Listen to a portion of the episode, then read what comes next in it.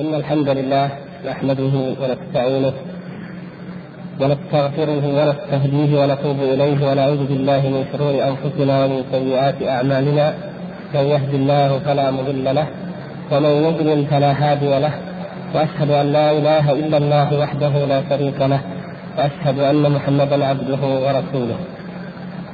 أما بعد أيها الإخوة الكرام فكما تعلمون نحن ما زلنا في باب الشفاعة. فقد شرعنا في الحلقة الماضية في ذكر الأعمال التي يستحق صاحبها بها شفاعة النبي صلى الله عليه وسلم.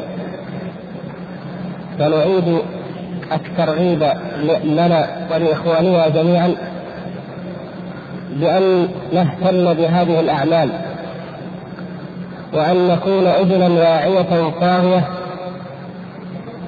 لهذه الأعمال بموجبات أو مستحقات الشفاعة لنتحققها قولا وعملا واعتقادا فلا شك أننا جميعا نطمع ونأمل ونرجو وندعو الله سبحانه وتعالى أن نكون من أهل الشفاعة. أي ممن يشفع فيهم رسوله محمد صلى الله عليه وسلم. وقد ذكرنا أن قراءة القرآن هي أحد هذه الأعمال وبدأنا في ذلك. ونحن الآن نعيد فنبدأ بما قبل ذلك وهو تحقيق التوحيد الذي يسبق جميع الأعمال. ثم نثني إن شاء الله بقراءة القرآن فما بعدها. فأول عمل من الأعمال يستحق صاحبه به الشفاعة بإذن الله سبحانه وتعالى هو تحقيق التوحيد. بإخلاص العبادة لله سبحانه وتعالى وتوحيده وحده في الرجاء والخوف والرغبة والرهبة والتوكل والإنابة والإجلال والمحبة والتعظيم. فهذه هي حقيقة العبودية وحقيقة التأله والتقرب إلى الله سبحانه وتعالى. ودليل هذا النوع من الشفاعة هو ما سبق في النوع الخامس من شفاعته صلى الله عليه وسلم وهو شفاعته في أقوال أن يدخلوا الجنة بغير حساب ولا عذاب. وهؤلاء القوم لو تأملنا صفاتهم التي وردت في حقهم لوجدنا أنها تحقيق التوحيد فإن هؤلاء الذين يشفع فيهم النبي صلى الله عليه وسلم أول ما يشفع وأول ما يقول له ربه ارفع رأسك وسل تعطى واشفع تشفع فيقول يا ربي أمتي أمتي أمتي فيقول أدخل من أمتك من لا حساب عليه من الباب الأيمن من أبواب الجنة وهم شركاء لله في بقية الأبواب. هؤلاء هم السبعون ألفا الذين لا يسترقون ولا يتطيرون وعلى ربهم يتوكلون. هذا هو تحقيق التوحيد ولهذا عنون الشيخ محمد بن عبد الوهاب رحمة الله عليه فجعل عنوان الباب باب من حقق التوحيد دخل الجنة بغير حساب. فتحقيق التوحيد بالإخلاص لله سبحانه وتعالى وإفراده بالعبادة هذا هو أول الأسباب التي يتوسل بها العبد إلى ربه سبحانه وتعالى في أن يشفع فيه نبيه محمد صلى الله عليه وسلم فيدخل الجنة بغير حساب ولا عذاب. وهذا من فضل الله تبارك وتعالى على هذه الأمة ومن عظيم منته عليها وعلى رسولها صلى الله عليه وسلم. فيختص الله من حقق التوحيد من هذه الأمة بهذه الأفضلية وبهذه الأسبقية وقد ورد بطرق حسنة أن مع كل ألف سبعون ألفا. بل ورد أيضا من طريق حسن أن مع كل واحد من السبعين ألفا سبعون ألفا يدخلون الجنة بغير حساب ولا عذاب. فهؤلاء السبعون ألفا هم الخلاصة وهم أول من يدخل من هذه الأمة وهم أفضلها. ثم يكون بعد ذلك يلحق الله سبحانه وتعالى معهم أو بهم مع الواحد منهم سبعون ألفا فضلا من الله تبارك وتعالى وتكرما. ثم بعد ذلك يدخل الناس من هذه الأمة ومن غيرها فيشتركون في أبواب الجنة الباقية. فهذا أول عمل. ولهذا أيها الإخوة الكرام نعرف جناية أعداء الله أعداء التوحيد أعداء هذه الأمة الذين يريدون أن يحرموها وأن يبطلوا هذا الاستحقاق وأن يضيعوا عليها دينها. الذين يأمرون الناس أو يدعون الناس إلى فساد العقيدة أو يفسدون عقائدهم بالأقوال الباطلة وبالآراء الباطلة التي تدعو هؤلاء الناس تدعو المسلمين إلى التعلق بذوات المخلوقين التعلق بالأموات أو الصالحين من الأنبياء وغيرهم التعلق بذواتهم التعلق بآثارهم والتوسل كما يزعمون بها وترك التوسل الحقيقي الذي أعظمه ورأسه توحيد الله سبحانه وتعالى.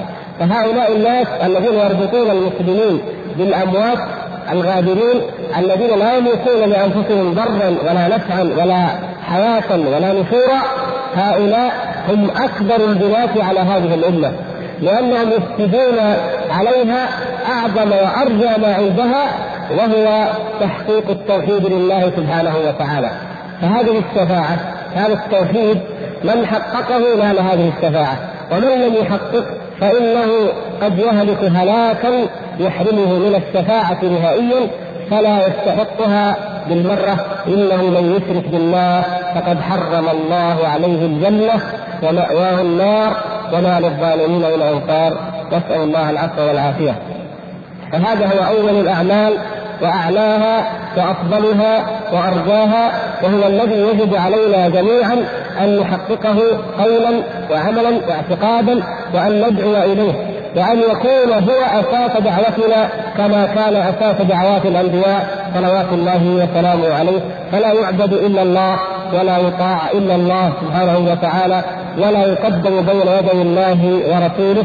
ولا يرتفع صوت فوق صوت رسول الله صلى الله عليه وسلم. فهذا هو تحقيق التوحيد وتحقيق الإيمان. والعمل الثاني الذي ينال صاحبه به الشفاعة بإذن الله تبارك وتعالى هو قراءة القرآن.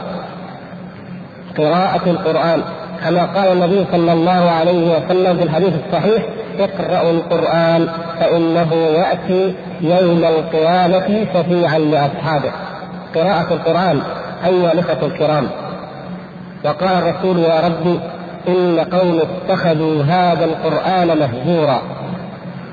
لو تأملنا إلى حال هذه الأمة مع كتاب الله سبحانه وتعالى مع هذا الذكر الحكيم والنور المبين لرأينا العجب العجاب.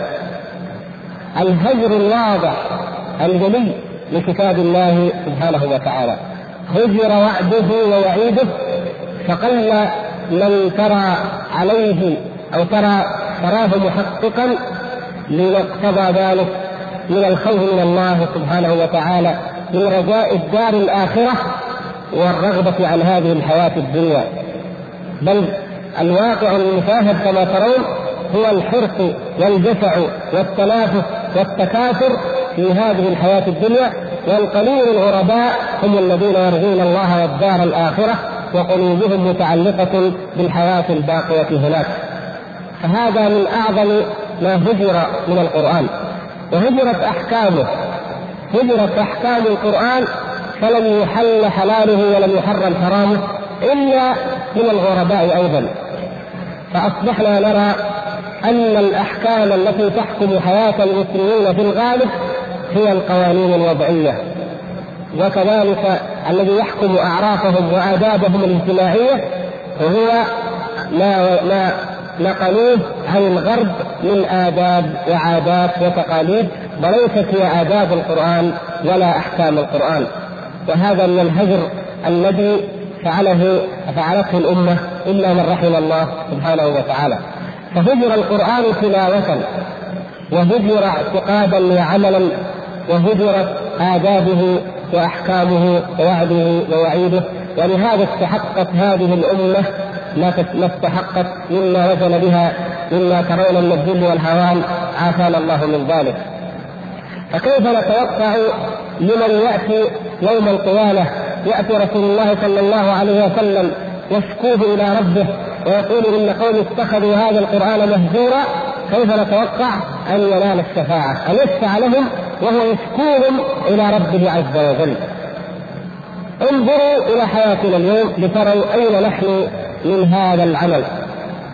قارنوا ما يتلى من كتاب الله عز وجل آناء الليل وآناء النهار في البيوت بما يسمع من قرآن الشيطان وهو هذه المعازف والمزامير واللهو واللعب.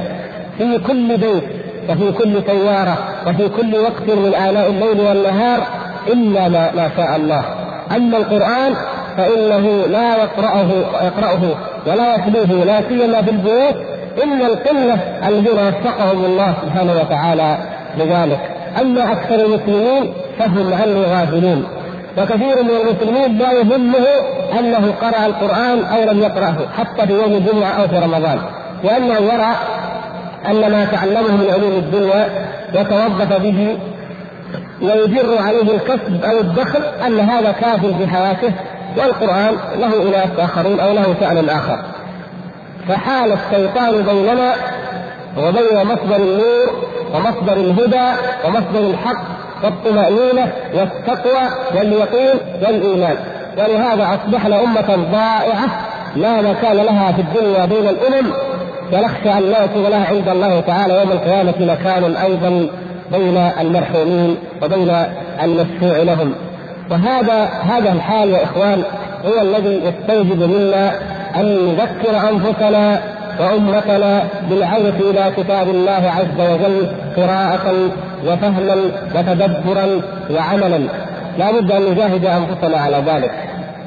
قارنوا هذه الأشرطة الخبيثة من أفلام الفيديو وما أشبهها في البيوت أو في محلات البيع قارنوها بالمصاحف من حيث الكم والعدد ومن حيث إقبال الناس على هذا أو إقبالهم على تلك تجدون الفرق والله واضحا عجيبا. ثم بعد ذلك نقول لماذا هذا الذي يحل بنا من أعدائنا؟ وما هو إلا جزء مما نستحق. نعوذ بالله أن يؤمن الله تعالى بعقاب من عنده جزاء ما كسبت أيدينا من هجر لكتاب الله عز وجل.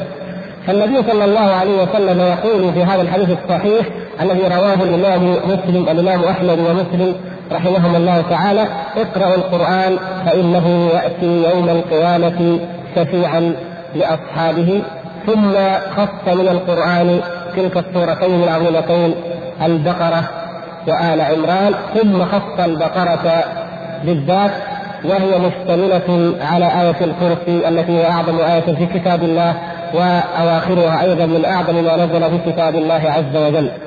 وكان النبي صلى الله عليه وسلم وكان الصحابة أيضا يفاضلون بين الصحابة لماذا؟ بالقرآن، كان معيار المفاضلة بين الناس هو القرآن، فأكثر الناس حفظا للقرآن ولم يكن حفظهم إلا بعمل لأنهم كما قال أحدهم كنا لا نتجاوز عشر آيات من القرآن حتى نتعلم ما فيهن من العلم والعمل فأوتينا الإيمان قبل القرآن. أوتوا الإيمان ثم أوتوا القرآن. فكانت المفاضلة بينهم بماذا؟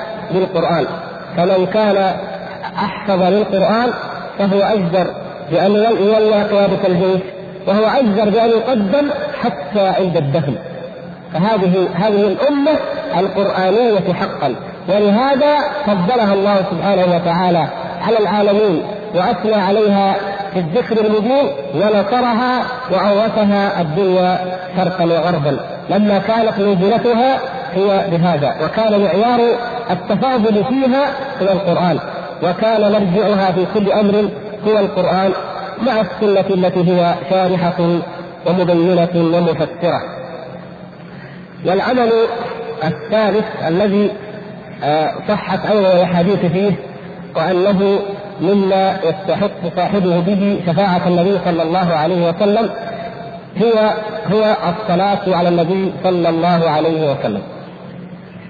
فيقول النبي صلى الله عليه وسلم من قال حين يسمع النداء اللهم رب هذه الدعوة التامة والصلاة القائمة آت محمدا الوسيلة والفضيلة وابعثه مقاما محمودا الذي وعدته حلت له شفاعتي يوم القيامة فيقول آه كما في هذا الحديث رواه الشيخان وله روايات وطرق إذا سمعتم المؤذن فقولوا مثل ما يقول ثم صلوا علي ثم اسألوا الله لي الوسيلة ثم اسألوا الله لي الوسيلة.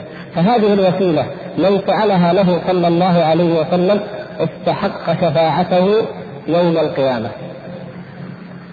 انظروا ما أسهل وما أيسر هذا العمل وما أعظمه ما أعظم درجته وما أعظم بركته وثمرته عند الله. أن الإنسان يسمع النداء. هذا النداء الذي يهز الأعناق ويهز الأسماع ويدقها في كل يوم خمس مرات. الله أكبر الله أكبر الله أكبر الله أكبر.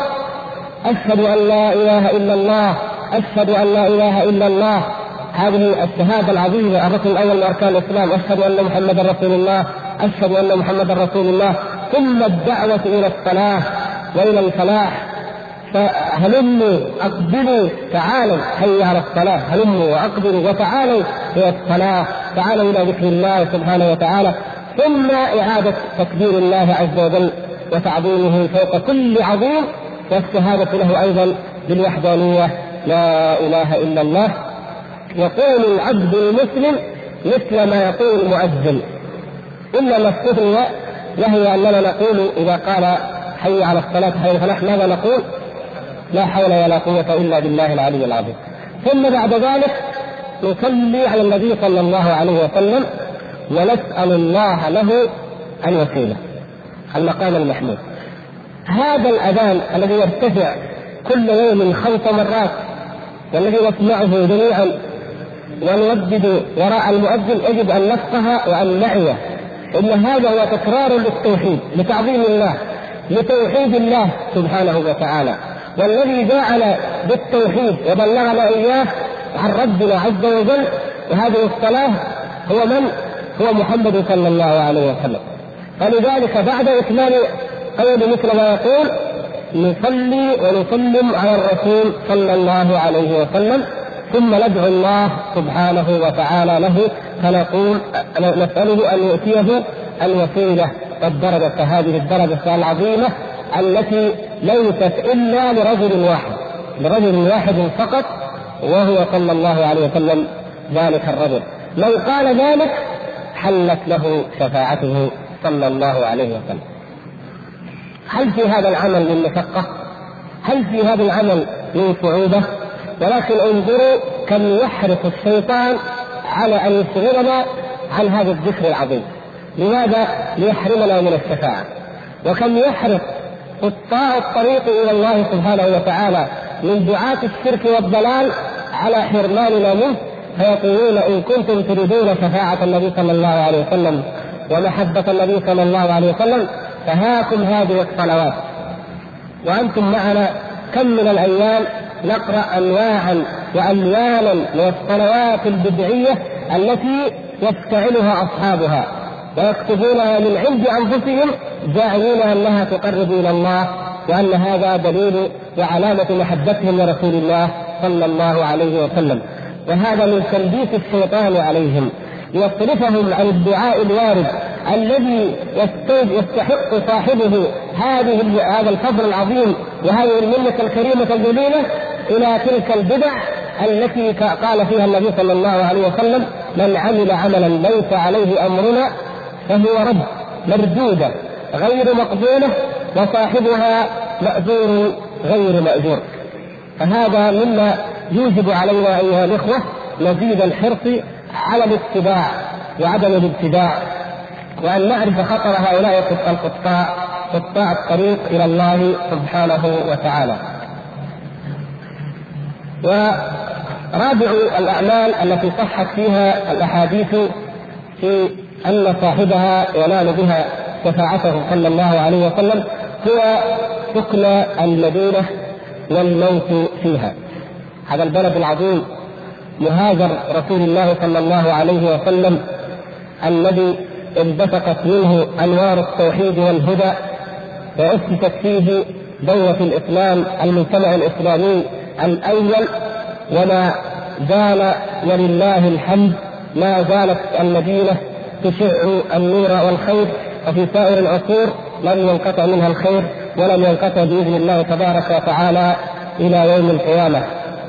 فهذا كما روى الإمام مسلم رحمه الله عن أبي سعيد الخدري وابن عمر وأبي هريرة لا يصبر يقول النبي صلى الله عليه وسلم لا يصبر أحد على لأوائها فيموت إلا كنت له شفيعا أو شهيدا يوم القيامة.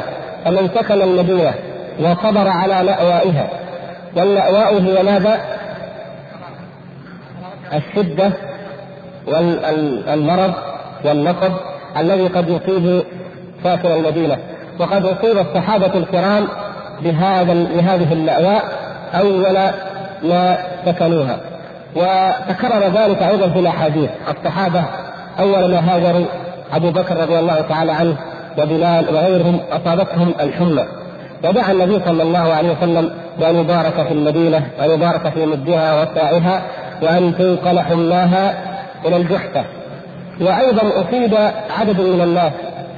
ذلك الأعرابي الذي جاءه النبي صلى الله عليه وسلم وزاره وقال له طهور فقال نسأل الله العافية بل حمى تثور إلى آخر ما فزع به فقال له النبي صلى الله عليه وسلم فكذلك إذا وهذا لأنه اجتوى المدينة.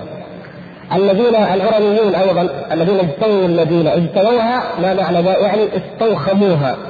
لم يناسبهم زيغها فحصل لهم التغير الذي آه، يحصل عادة لمن يغير من جو إلى جو فيحصل له الوخم والحمى والمرض.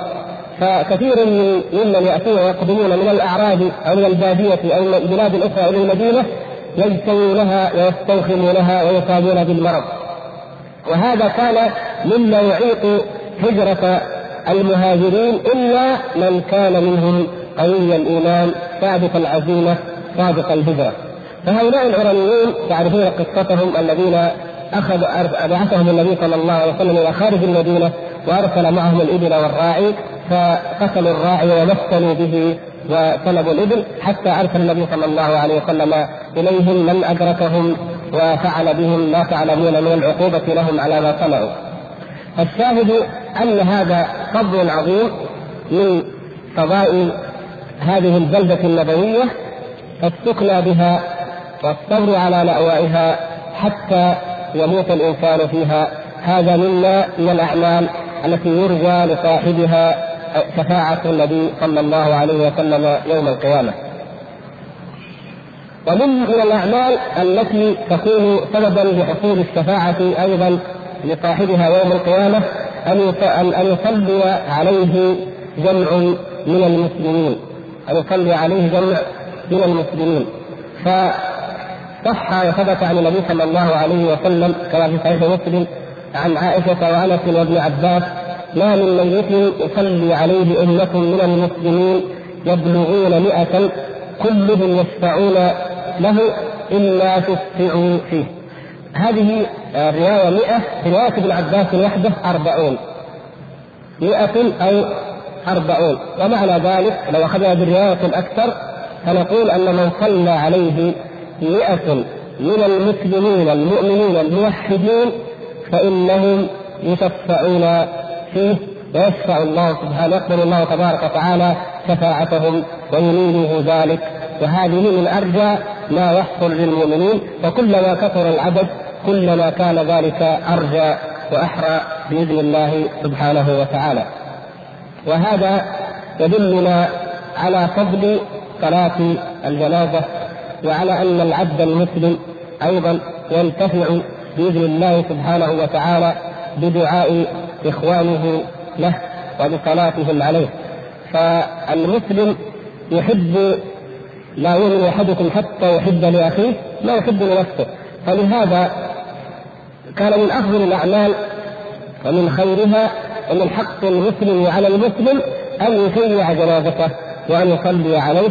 فلو أن المجتمع المسلم المؤمن الموحد وهم ولله الحمد في كل بلد كثير قد يكونون بالألوف فلو لم يكونوا إلا مئة أو الرواية الأدنى أربعين فاجتمعوا وصلوا على أخيهم ودعوا له دعوا له وأخلصوا الدعاء له فإن ذلك مما يرجى به الشفاعة له. وهكذا كل ما ذهب منهم إلى ربه ذاهب اجتمعوا وأخلصوا الدعاء لله سبحانه وتعالى وصلوا على على أخيهم هذا فتكون النتيجة هي نجاة.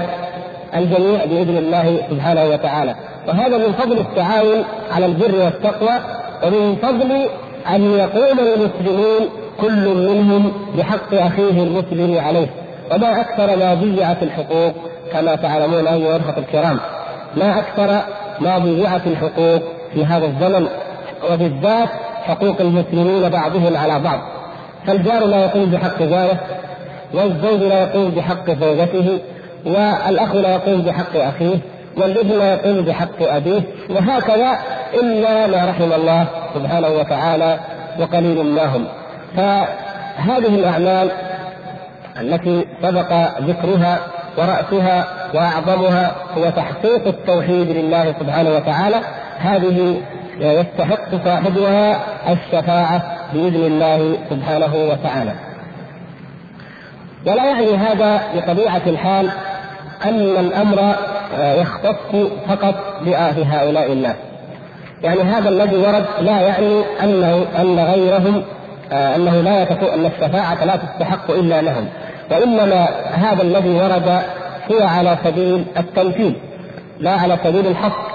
لأنه كما تقدم في, في أنواع الشفاعات التي قرأناها في الحلقة الماضية وما قبل نجد أن شفاعة النبي صلى الله عليه وسلم تنال كل موحد إما ابتداء كالذين يدخلون الجنة بغير حساب وإما انتهاء كالجهنميين وهم آخر من يخرج من النار ويدخل الجنة. ولكن هذه الأعمال نبه عليها لزيادة آه، فضلها وشرفها أو لغفلة بعض الناس أيضا عنها.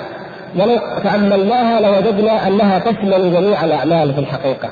فتحقيق التوحيد يشمل كل الأعمال لأنه لا يحقق التوحيد تحقيقا حقيق كاملا حقيقيا إلا من اجتنب الكبائر.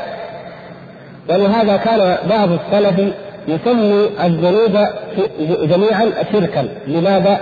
يقول إنه ما عصى الله سبحانه وتعالى أحد إلا وقد اتبع هواه. فهذا نوع دقيق خفي من الشرك فهو عبودية عبودية القلب لغير الله سبحانه وتعالى باتباع الهوى فهذا وان كان لا يسمى شركا في الاصطلاح ولا يترتب عليه أحكام الشرك لكن هو فرع أو شعبة صغرى ونوع دقيق جليل من الشرك. ومن حقق التوحيد أي من كان قلبه ممتلئا مفعما بالتوحيد بالإيمان بالإخلاص لله سبحانه وتعالى رجاء وخوفا وإنابة ورغبة ورهبة وتوكلا وإجلالا وتعظيما فإنه لا يرتكب هذه الكبائر ولا الموبقات وإن آلمن بشيء منها فإنه سبحان ما يعود ويستغفر ربه سبحانه وتعالى ويتوب إليه فيمحو تلك السيئة بهذه الحسنات. وكذلك قراءة القرآن. فالقران يأتي يوم القيامة شفيعا لأصحابه بطبيعة الحال الذي يقرأ القرآن سوف يقرأ التوحيد يقرأ الوعد والوعيد يقرأ الحلال والحرام يقرأ الآداب يقرأ العبر وقصص الأنبياء يقرأ الحكمة التي أنزلها الله سبحانه وتعالى بهذا الذكر الحكيم ويقرأ كل ما من شأنه أن يكون مطيعا لله سبحانه وتعالى في جميع أموره. فيقرأه قراءة المتفقه المتدبر العامل به فيكون يوم القيامة شفيعا له. فالمؤمن لو نظر إلى أي عمل صالح يعمله لوجد أن أصله في كتاب الله عز وجل.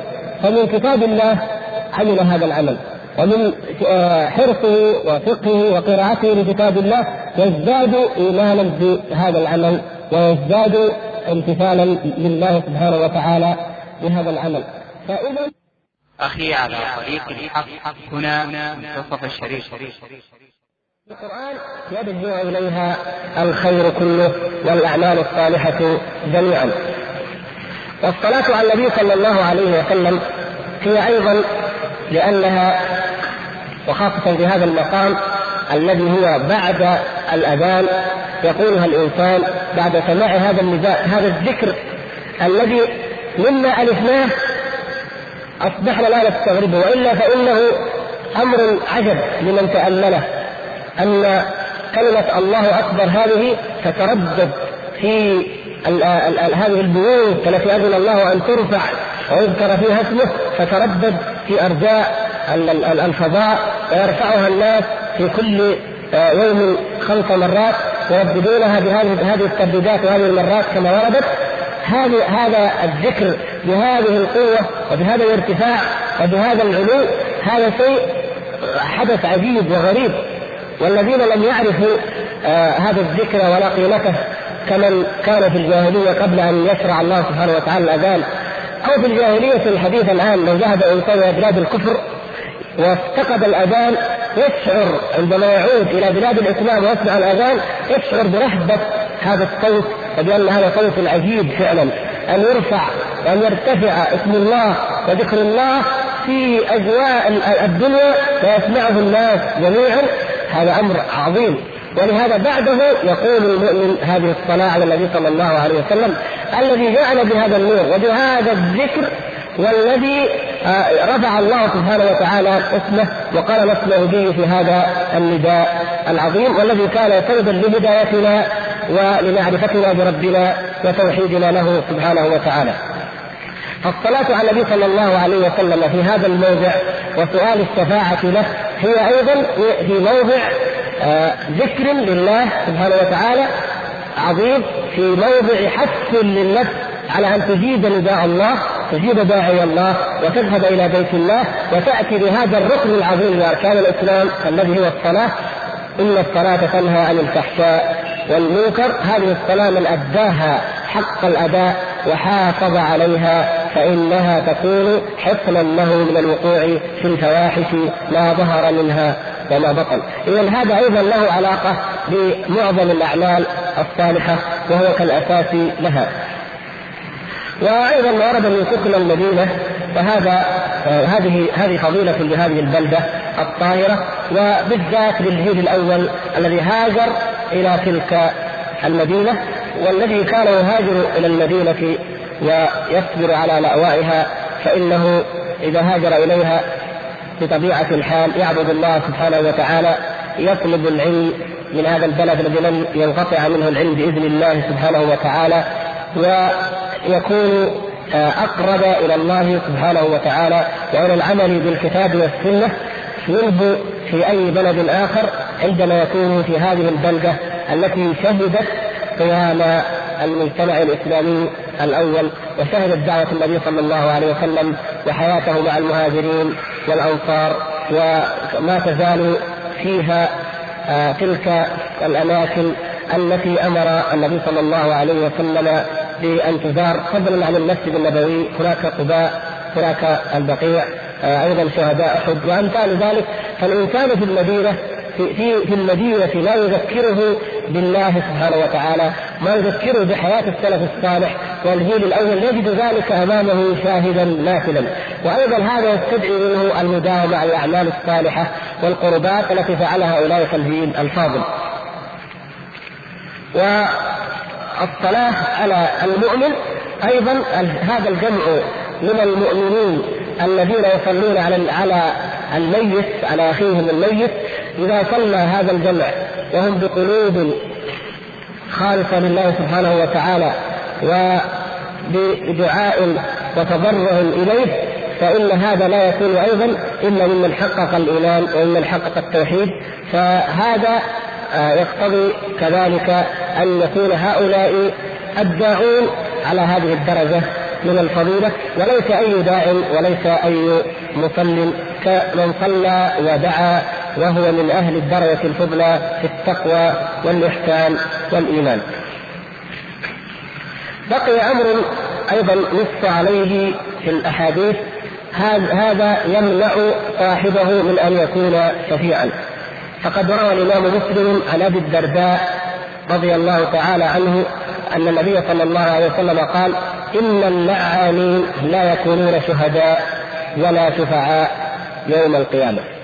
إن اللعانين لا يكونون شفعاء لا يكونون شهداء ولا شفعاء يوم القيامة.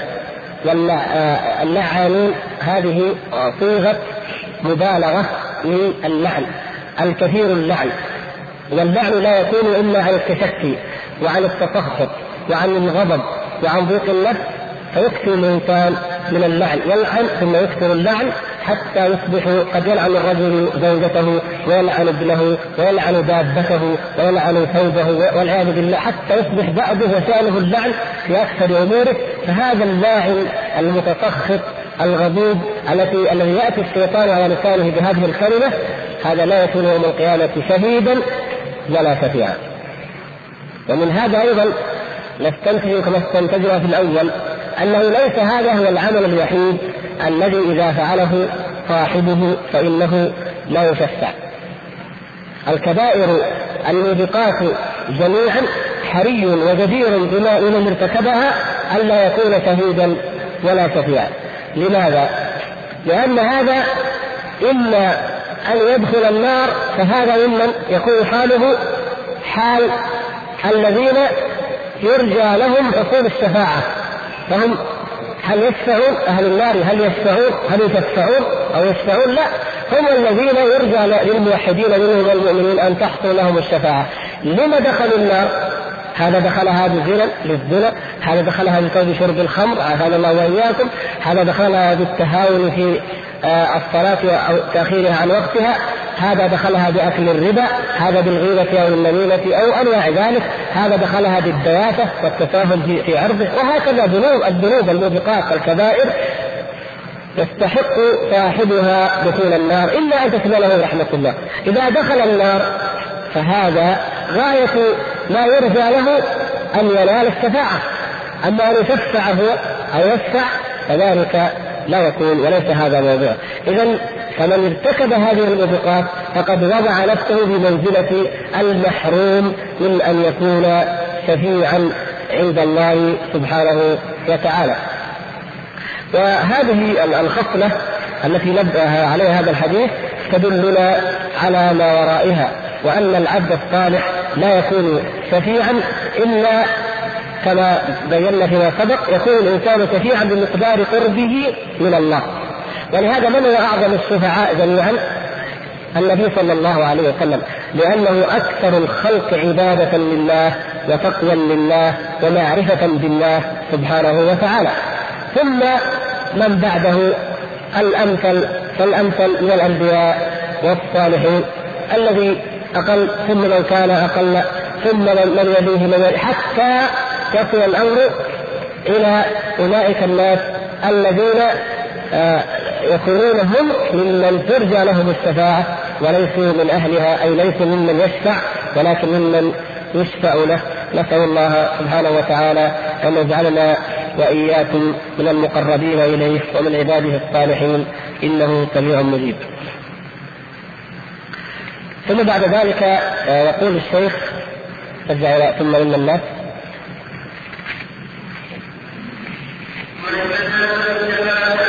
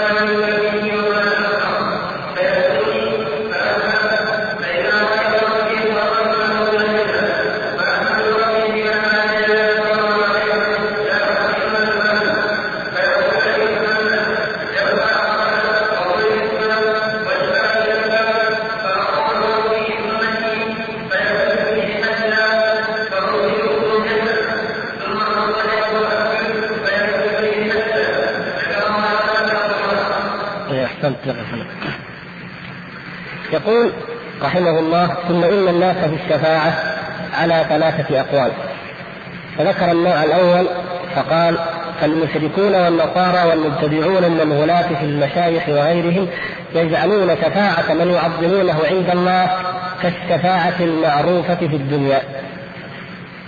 هؤلاء كما سبق في أول مبحث الشفاعة الصنف الأول الذين أثبتوا الشفاعة ولكن غلوا فيها حتى جعلوها بغير أهلها وفي غير موضعها. فهم يجعلون شفاعة من يعظمونه من نبي أو عبد صالح لله سبحانه وتعالى عبد لله صالح في الدنيا يجعلون شفاعته كالحال مع من يشفعون في الدنيا إلى ملوك الدنيا. وهذه الشبهة التي يرددها الشيطان دائما على لسان عباد القبور أو عباد الأولياء والموتى. تجد الإنسان منهم إذا قلت له يا أخي لا تشرك بالله لا تدعو غير الله يقول لك أنا ضعيف وأنا جاهل وأنا ذنوبي كثيرة فأنا لا أستطيع أو لا يحق لي أو لا أجرؤ أن أدعو الله سبحانه وتعالى مباشرة. ومن جهلي أيضا يقول لا أستطيع أن أدعو الله بالدعاء الذي يليق بالله سبحانه وتعالى. بعضهم يعتذر بذلك أيضا فيقول فأنا أتوسل إلى الله بالشيخ فلان فهو يوصل إلى الله سبحانه وتعالى حالي ويشرح له سؤالي لما له من المنزلة العظيمة عند الله التي ليست لي. دعاء المخلوق دعاء المخلوق الدعاء الصريح جعلوه مجرد توسل كما سيأتي إن شاء الله ايضاحه يعني هو يدعو غير الله يا فلان يدعو غير الله يا فلان هذا دعاء صريح. كما يقول العبد المؤمن يا ربي فيقول يا فلان من الناس ايا كان هذا فلان. فإذا قلت له لما تفعل ذلك؟ قال أنا ما دعوته بذاته أنا ما ناديته ما دعوته. أنا أقصد التشفع التوسط التوسل به إلى الله سبحانه وتعالى. فهؤلاء جعلوا شفاعة من يعظمونه عند الله كالشفاعة المعروفة في الدنيا.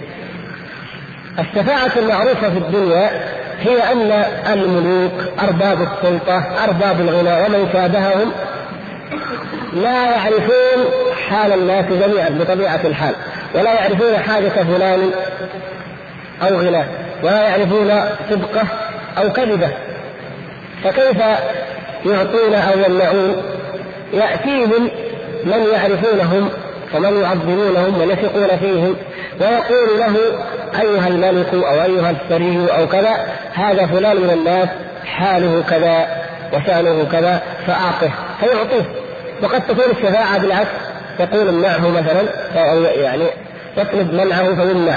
فإما أن يعطي وإما أن يمنع بناء على ما أخبره به ذلك الوسيط الذي لولاه ما علم بحقيقة حال ذلك الرجل. فهذا أولا أنه لا يعلم. لا يعلم الحال فلا بد أن يعني محتاج بطبيعته إلى من يخبره عن حال هؤلاء السائلين. الأمر الآخر أنه لا يملك كل شيء فيعطي كل الناس ويمد كل الناس ولهذا تقتصر عطاياهم على من يأتيهم بواسطة من يحبون ومن يعظمون هذا شيء معروف في أحوال أهل الدنيا. لكن كيف الحال مع الله سبحانه وتعالى؟ الله سبحانه وتعالى الغيب. وما من دابة في الأرض إلا على الله رزقها. ويعلم مستقرها.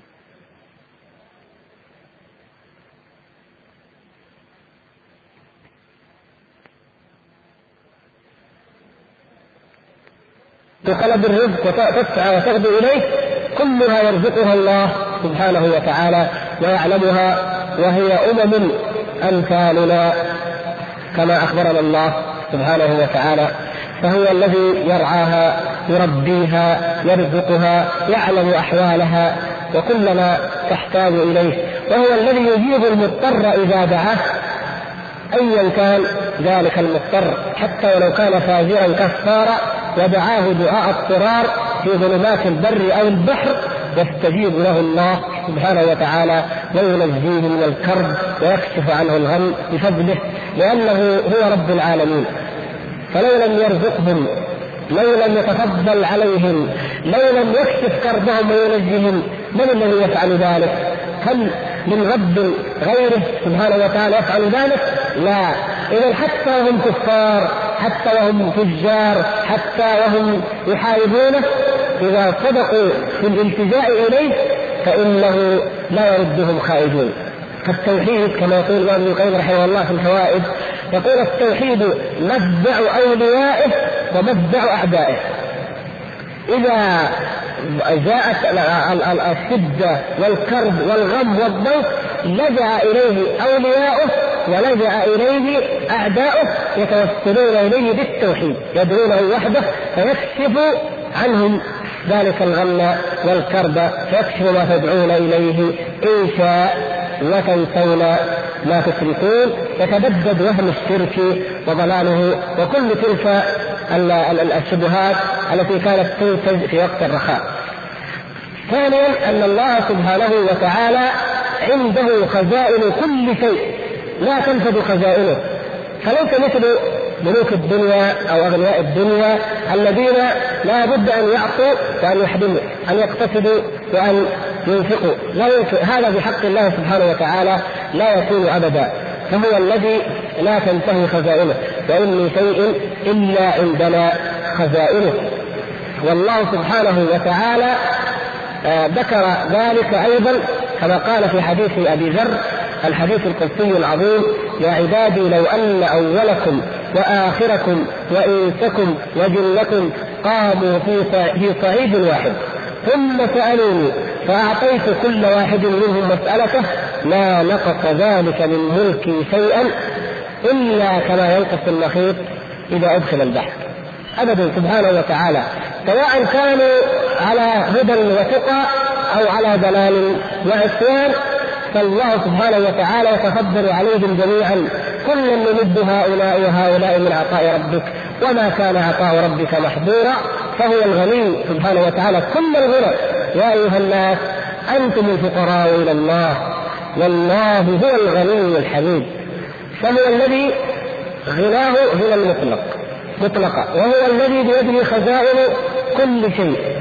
وهو الذي لو سأله الخلق جميعا فأعطى كل واحد منهم مسألته لا نقص ذلك من ملكه شيئا. إذا كيف يشبه بأهل الدنيا بملوك الدنيا بأغنياء الدنيا في أن يطلب ما عنده من الرزق والفضل والخير عن طريق الوسطاء. وأعظم من ذلك أنه جل شأنه قد أمر الناس أن يدعوه أن يدعوه رأسا طولا. وقال ربكم ادعوني أستجب لكم سبحانه وتعالى. فهو أمر الناس جميعا أن يدعوه وأن يتوجهوا إليه. وان لا يطلبوا من أحد غيره شيئا بل جعل دعاء غيره شركا أكبر وجعله محبطا للأعمال ومبطلا لها. فمع هذا البيان في كتاب الله عز وجل في أن هذا شأن الله وهذه صفته وأنه سبحانه وتعالى آه، يأمر عباده أن يدعوه وإذا سألك عبادي عني فإني فإني قريب أجيب دعوة الداعي إذا دعان. فمع ذلك لا حال من يذهب فلا يدعو ربه بل يدعو غير الله سبحانه وتعالى ولو بزعم أنه يتوسط أو يتشفع به إلى الله سبحانه وتعالى. هذا من الضلال. الذي قال الله تعالى وما دعاء الكافرين إلا في ضلال. ولهذا يوم القيامة يأتي هؤلاء المشركون فيؤمرون بأن يدعوا يدعوا شفعاءهم ويدعوا شركاءهم ولكن أين هم؟ قالوا ضلوا عنا بل لم نكن ندعو من قبل شيئا اين هم؟ أو ضلوا أين؟ ما رايناه اذا فيقولون لم نكن ندعو أي مخلوق ولم نكن نعبد شيئا. ما هي إلا أسماء سموها. ما هي إلا أوهام توهموها. لا حقيقة لها ابدا. فهي ظنون وخيالات باطلة. ولا ليس لها من حقيقة وليس لها من واقع فلا يجدون يوم القيامة من شفيع ولا ولي ولا حميم يطاع ولكن أهل التوحيد يجدون ذلك الرب الرحيم الكريم سبحانه وتعالى الذي يدخل من حقق التوحيد منهم وأخلص له وحده يدخله الجنة من غير حساب ولا عذاب. وهنالك يندم المجرمون ويتحقر المشركون. نسأل الله سبحانه وتعالى أن يعافينا وإياكم من الشرك دقيقه ودليله إنه سميع مجيب. والحمد لله رب العالمين وصلى الله وسلم وبارك على